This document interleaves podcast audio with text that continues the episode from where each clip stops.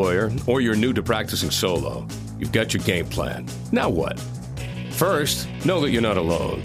It's the fastest growing segment of the legal profession. Welcome to New Solo here on the Legal Talk Network, where you'll learn about practicing law solo.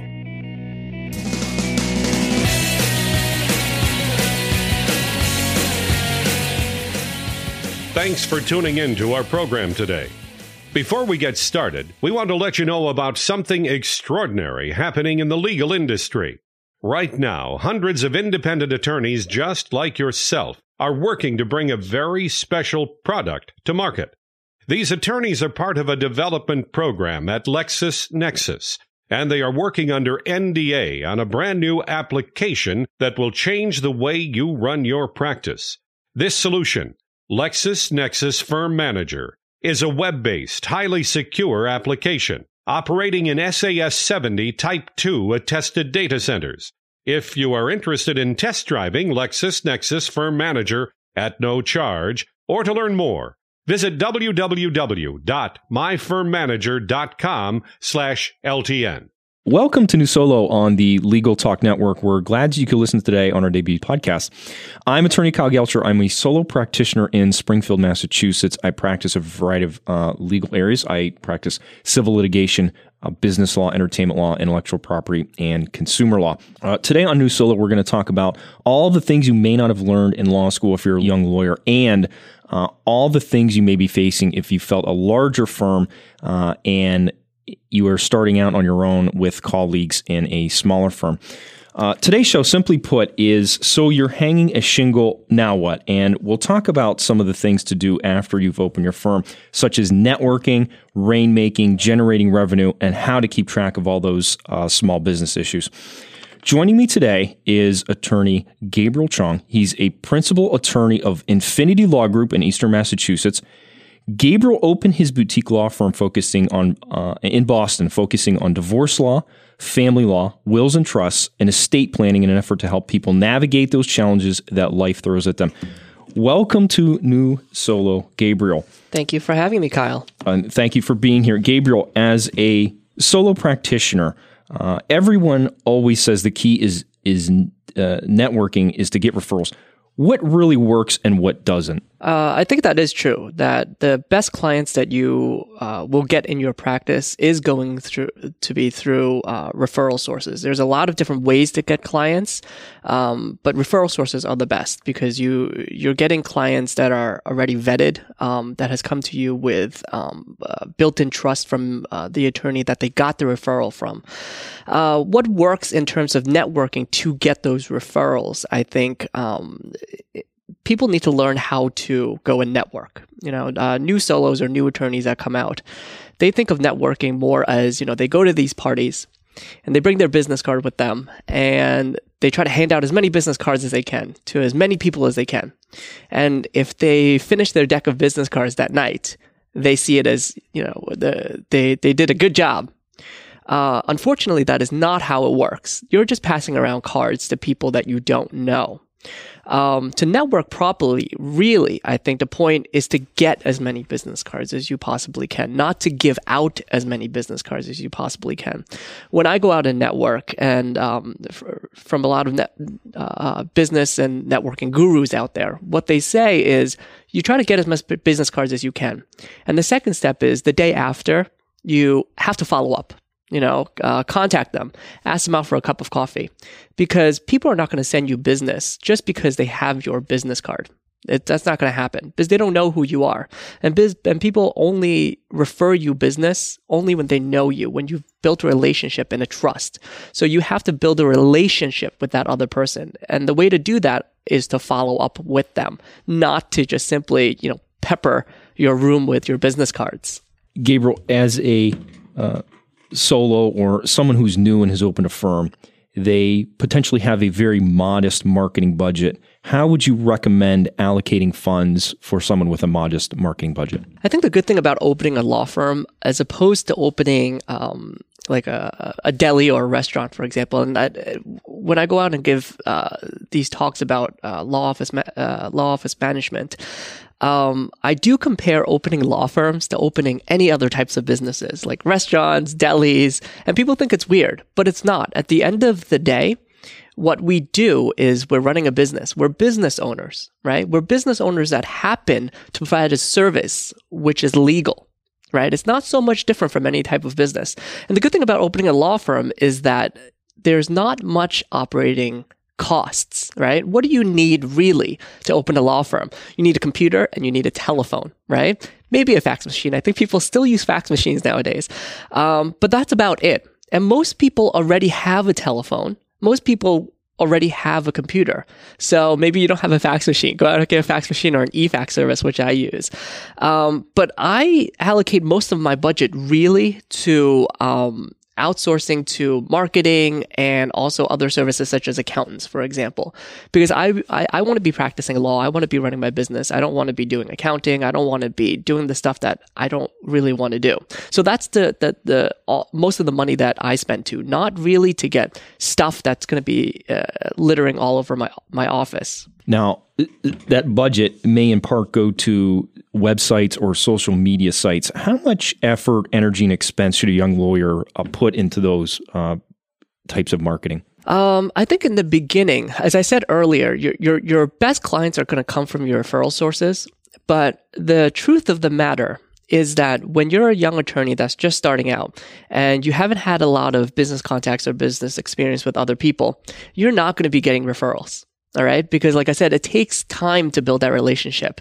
And when you're new, you want to really get business in the door as soon as possible. So yes, you're going to be uh, trying to uh, network with other people while you're out and, and go to lunch and try to build that relationship. But that's sort of a long-term payoff. The short-term payoff really is to engage in more um, uh, immediate uh, income income streams such as uh, internet marketing, social media sites. Uh, what I do is, you know, I, I have a one main website for my firm. And then I have a separate uh, blog that I set up for every single one of my practice areas. So I blog on my divorce blog, I blog on my estate planning blog, I blog on my prenuptial agreement blog. And then I also have another associate that does bankruptcy work. And so I have her blog on her bankruptcy blog. And what that does is that targets the consumers directly so that they can find you and come.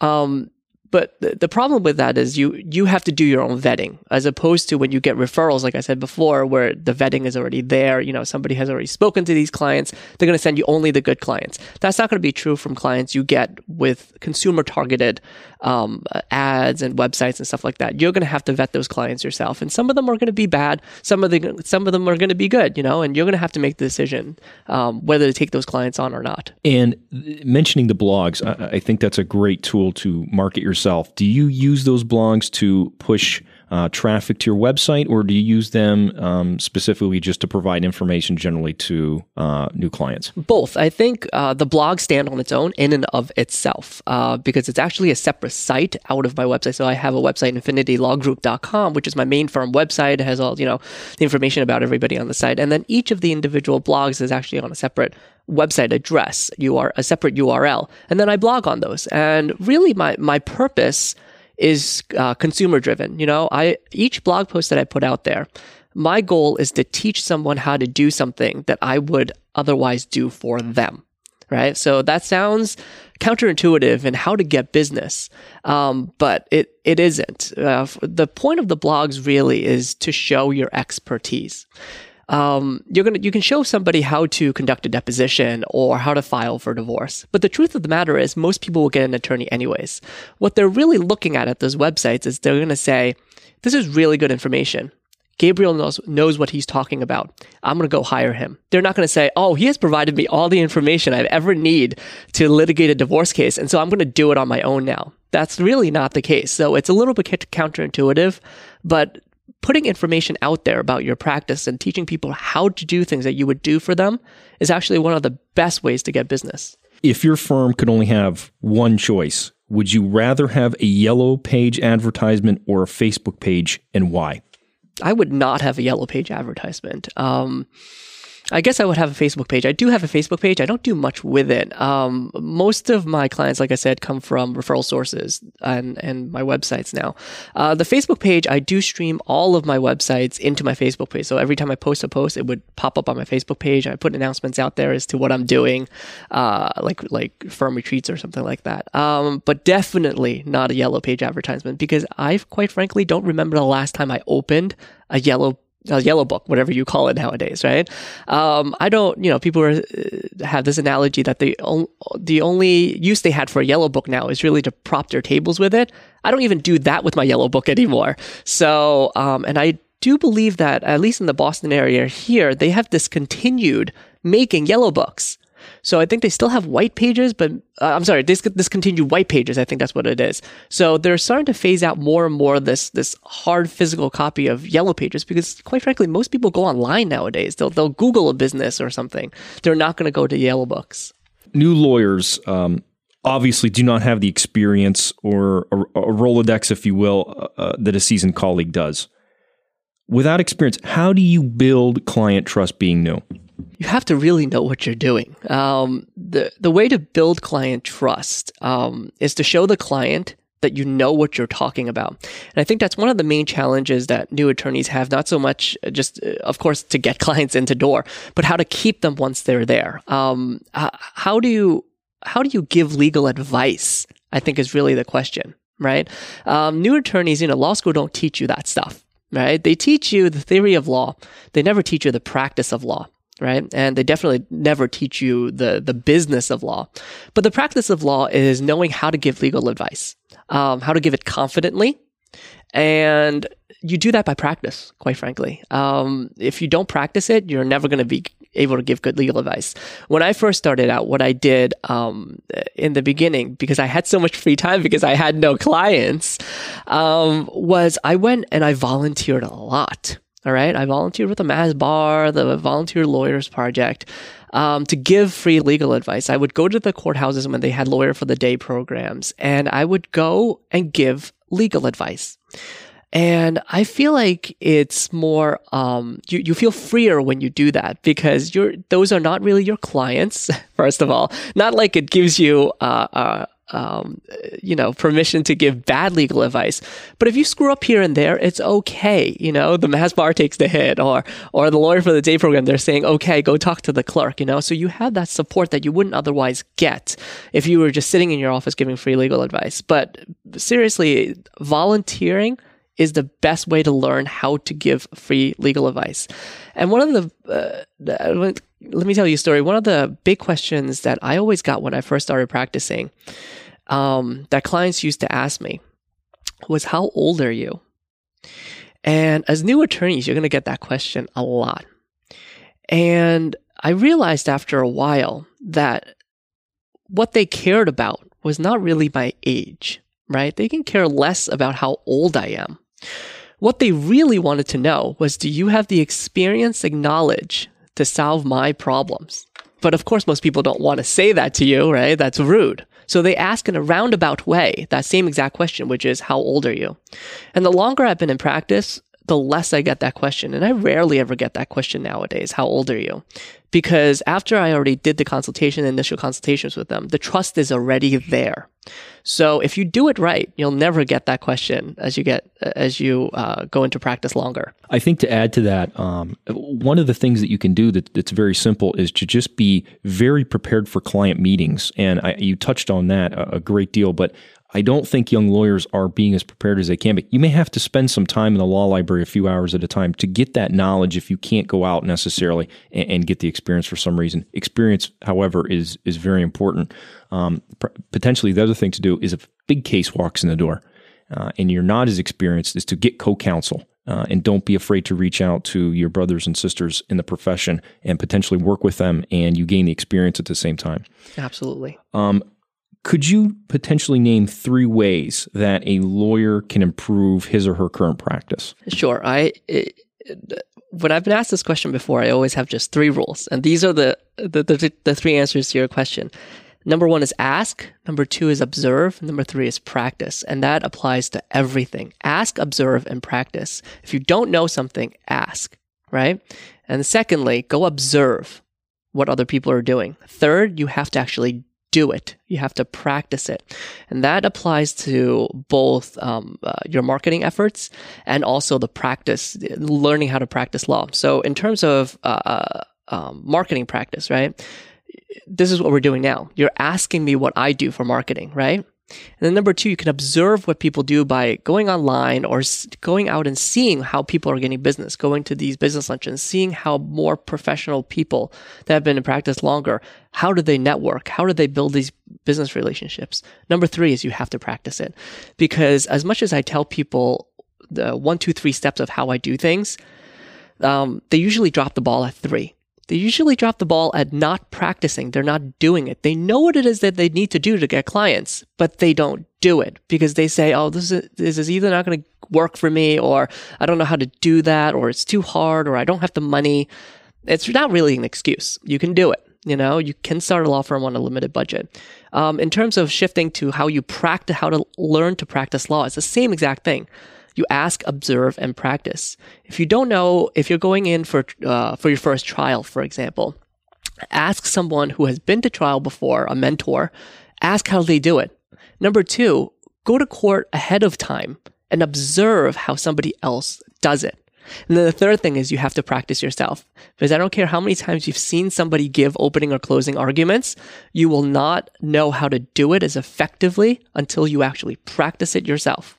And to extend that, it, that doesn't just have to remain in the the law realm of getting a mentor who practices law. That can extend to someone who also does marketing and going out and saying, "Well, gee, I know you're a marketing person, you're a professional person in that business. How do you market? Wh- which way? Wh- what can I do um, to improve my practice as far as marketing? Don't be afraid to expand your expand your mentor base to other professionals, not just lawyers." Um, which organizations should a new lawyer join and why? You mentioned the Massachusetts Bar um, before. What about the American Bar? What about some of these other uh, associations? What are your thoughts? You should join whatever you're comfortable with, but I would say that, um, at least in the Boston area, for example, you really should join your local bar association and your practice specific Bar Association. Um, so for here here in the Boston area, we have the Mass Bar, the Boston Bar, right? Um, a local bar you would join is really like the Norfolk County Bar Association or like the Essex County Bar Association, something like that. Um, and practice specific bar associations. So for example, if you practice um, uh, elder law, I know there's a group called NAELA, right? The North American Elder Law uh, Bar Association or something like that. And then there's one for like bankruptcy lawyers that do consumer law and they, they have their own association where they run listservs. Um, I'm part of this group called Starting Out Solo, which is not really a bar association, but it's a group of um, attorneys um, that started their practice straight out of law school. And there's a uh, there are special challenges, I think, to attorneys that have absolutely no experience with law or working for someone, and they start to practice right after law school. So we we formed a group, and we meet once a month. And the most important thing is we have a list serve, and we we we talk to each other, and we ask each other silly questions. And I know a lot of these other bar, other bar associations also run listservs where you can ask questions. Um, Lawyers Weekly, for example, runs their own listserv. So um, I think everybody should have a Lawyers Weekly subscription, even though it's really expensive. Um, but you should have it. Um, they run a listserv also, and if you get involved in the community, it's not all. It's not just um, um, you being able to find mentors that's number one. Number two is asking questions of people. Um, and number three is also networking right? And helping others. Because the longer you practice and the longer you're on these listservs and bar associations, you are going to eventually become the mentor, right? To some people that are even younger than you. And you would be surprised how much business I get simply from answering other people's questions or other people coming to me nowadays and saying, how did you do what you did? Or, um, you know, I'm new in divorce. Show me how to do this and they're going to send you some clients, or your your older um, professionals or mentors are going to send you clients. Are business luncheons still an effective marketing tool?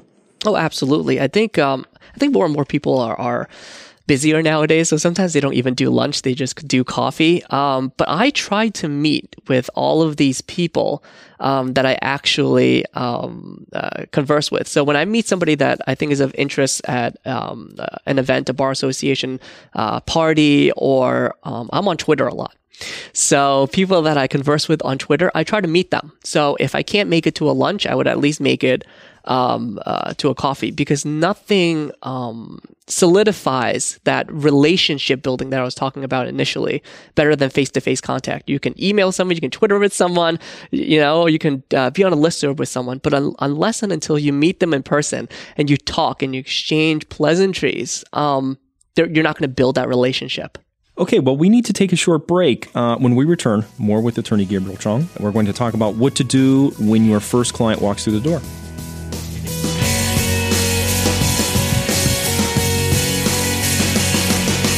Want to stay in touch with the Legal Talk Network and get our shows automatically? RSS provides home delivery. You don't have to remember where to click. The good stuff comes right to you automatically and free. Just go to LegalTalkNetwork.com and hit the RSS button at the top of the page. It says Our Podcast Feeds. Now you'll be all set. If you like listening to New Solo, you might also like the Unbillable Hour on LegalTalkNetwork.com. Welcome back to New Solo on the Legal Talk Network. Today we're joined by attorney Gabriel Cheong, the principal attorney of Infinity Law Group. Uh, Gabriel, would you recommend becoming published, and what can a new lawyer really expect uh, or, uh, or, gain from uh, having an article published? In my opinion, writing is probably one of the best forms of marketing that you could possibly do. Um, like I, I said before, I write on my blog a lot, right? Um, that gets disseminated to clients in my consumer base um, directly and that that is great. And I think anybody that really can write should do that, or has the passion to write can do that. But you have to do it consistently. Um, I write on my on all of my blogs at least once a week, uh, or, or you know, uh, if you are busy, maybe twice a week. Um, uh, sorry, twice, once every other week. Um, but you need to write consistently. But what I think you're talking about is really getting published, um, lawyer to lawyer. Um, and if you're a lawyer, you get these magazines uh, from your local bar association or Lawyers Weekly um, or the American Bar Association. Um, believe it or not, those magazines and newspapers they are dying for content. If you contact one of their editors or one of their reporters, they will be so happy that you're reaching out to them to write. You have no idea. Um, anything that you want to write about, they would love to have you. Um, I've written a lot of articles for the Mass Lawyers Journal. I've contributed to the uh, to Lawyers Weekly, um, and I've recently had um, just this past year two articles in the Wall Street Journal. So that that really uh, shows um, expertise, which is what you're trying to build as a new attorney. Um, you might not have a, cl- a, lot of clients, but guess what? You have a lot of time. And that time should be spent on learning the law, and making yourself an expert. So though, even though you're uh, in some states, as in Massachusetts, you're not allowed to use the word um, expert or I specialize in. Apparently, that you know that that runs afoul of the um, uh, ethics rules, and that applies to a lot of other states too. Um, you want to convey that same sense through your writing. So, for example, um, I contributed to two Wall Street Journal articles. Right, I'm I'm not looking um, to have really clients pick up the Wall Street Journal that day and say, "Oh gosh, you know, Gabriel wrote about prenuptial agreements in the Wall Street Journal. Um, I really need to go get one right now." That's not my point. The point is that once I write an article like that, I am disseminating it like crazy. I put it on all my websites and all my blogs, and I Twitter it, and I tell people about it. And when so- someone along the way, maybe um, months later or even years later, they come upon my site and they're doing research as to who they want for an attorney to, that does something like this, they're going to say, oh look he has written and other things let me see what he has written about and then they will go back on your archives and they said oh um, you know he's he's written here about this exactly about my issue I think he's a real expert. I'm going to go with him. And that's really the thing I'm, I'm, I'm gearing towards. And I also want attorneys to see, hey, Gabriel is writing this and I see his name out there all the time. So the next time they have a case that is within my realm of practice, they will say, hmm, I'm going to send that case to Gabriel because I'm right at the top of their mind, right? Because the, the last person they remember uh, uh, reading something about was me. So doing it all the time keeps you in the forefront of people's minds, and that's really important. And you touched on there's a real value in the dissemination of the articles uh, that you're that you're writing, and they can be linked to, they can be twittered, and not just by you, by other people that may see it or read it, and you just never know where your next client may may come from. Yeah, don't keep it a secret, right? We we have Twitter, we have Facebook, we have LinkedIn nowadays. Tell everybody, tell everybody's friends and their moms.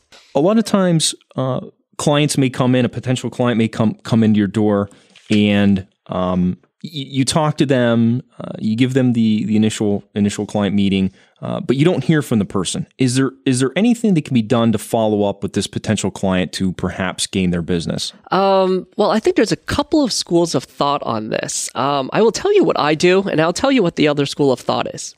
What I do is I really I don't follow up with clients that don't engage me. Um, and uh, I, I one is I don't want to feel desperate I don't want to go after them and be like, why didn't you hire me? You know, what's wrong with me?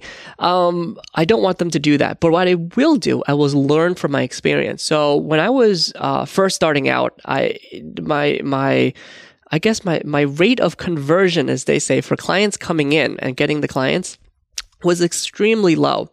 Um, that's because I don't think I had developed that confidence yet that that um, uh, was needed for clients to hire me. So the more I did it, the more I learned from the experience. So my conversion rate now is well over 90%. So over 90% of clients that actually come in, I get them.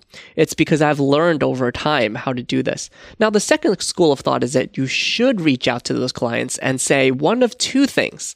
One is if, um, what could I have done to get your business? That's one of the things that people say. The second thing you should do is even if they decide not to hire you, ask them, um, uh, could I refer you to somebody that could um, help you? In that respect, you're accomplishing two things. One, you're building um, more of a trust relationship with the client.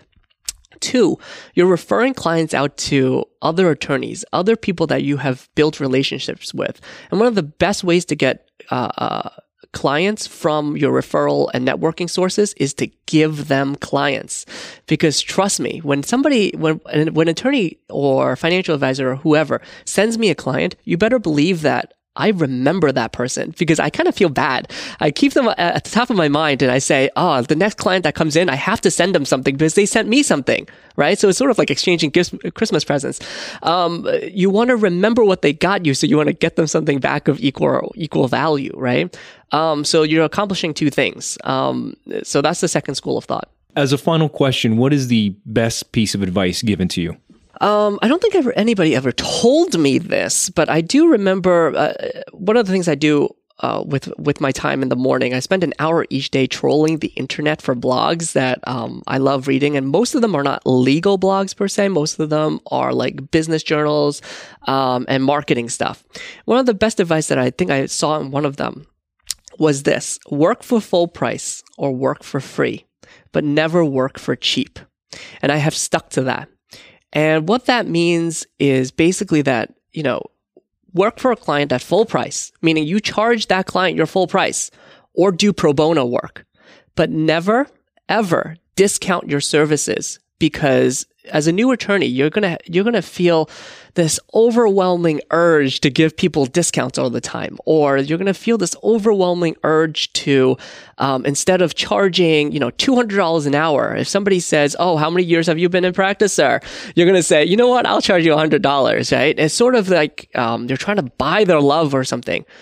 But what new attorneys don't understand is that when you work for cheap, when you cheapen your services, when you devalue your own services, clients devalue you and clients devalue your work, right? So you don't get better clients. You might get that one client, but you're not going to get a good client. And at the end of the day, good clients recommend good clients. Bad clients refer out bad clients. So don't ever let a client come back to you and say, you need to give me a better price because I have an aunt or an uncle that might also need your services. So I, I you know, I'm going to refer you cases. Bad clients refer bad clients. So don't cheapen your work. Um, if you're going to do pro bono work, do pro bono work. If you want to do discounted work for, uh, uh, for, you know, charity or, or other, other stuff, then pick your own pro bono clients Don't let them pick you. Well, that about does it for this edition of New Solo. Remember that you can find all of our shows at LegalTalkNetwork.com, and you can also sub- subscribe to this program through iTunes. Uh, and a very special thanks to my guest, Attorney Gabriel Cheong, for joining me today. Uh, Gabriel, if someone wants uh, more information on today's uh, topic, how can they reach you? Uh, they can uh, reach out to my websites. Um, I have several of them, but my main website is www.infinitylawgroup.com. Or feel free to join the group that I talked about before, which is www.startingoutsolo.com. Uh, and of course, you can contact me directly at kyle at legaltalknetwork.com. Uh, we'd like to thank our sponsor, LexisNexis. You can find more information about LexisNexis at lexisnexis.com. Join us next time for another episode of New Solo here on Legal Talk Network. Have a great day, everyone. The views expressed by the participants of this program are their own and do not represent the views of, nor are they endorsed by, Legal Talk Network, its officers, directors, employees, agents, representatives, shareholders, and subsidiaries. None of the content should be considered legal advice. As always, consult a lawyer.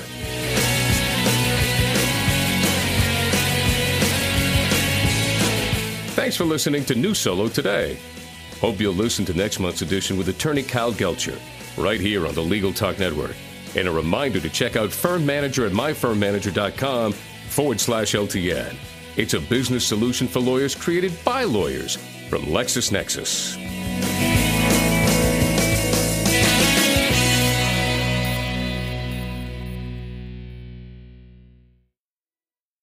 If you're a lawyer running a solo or small firm and you're looking for other lawyers to talk through issues you're currently facing in your practice, join the Unbillable Hours Community Roundtable, a free virtual event on the third Thursday of every month. Lawyers from all over the country come together and meet with me, lawyer and law firm management consultant Christopher T. Anderson, to discuss best practices on topics such as marketing, client acquisition, hiring and firing, and time management. The conversation is free to join, but requires a simple reservation. The link to RSVP can be found on the Unbillable Hour page at LegalTalkNetwork.com. We'll see you there.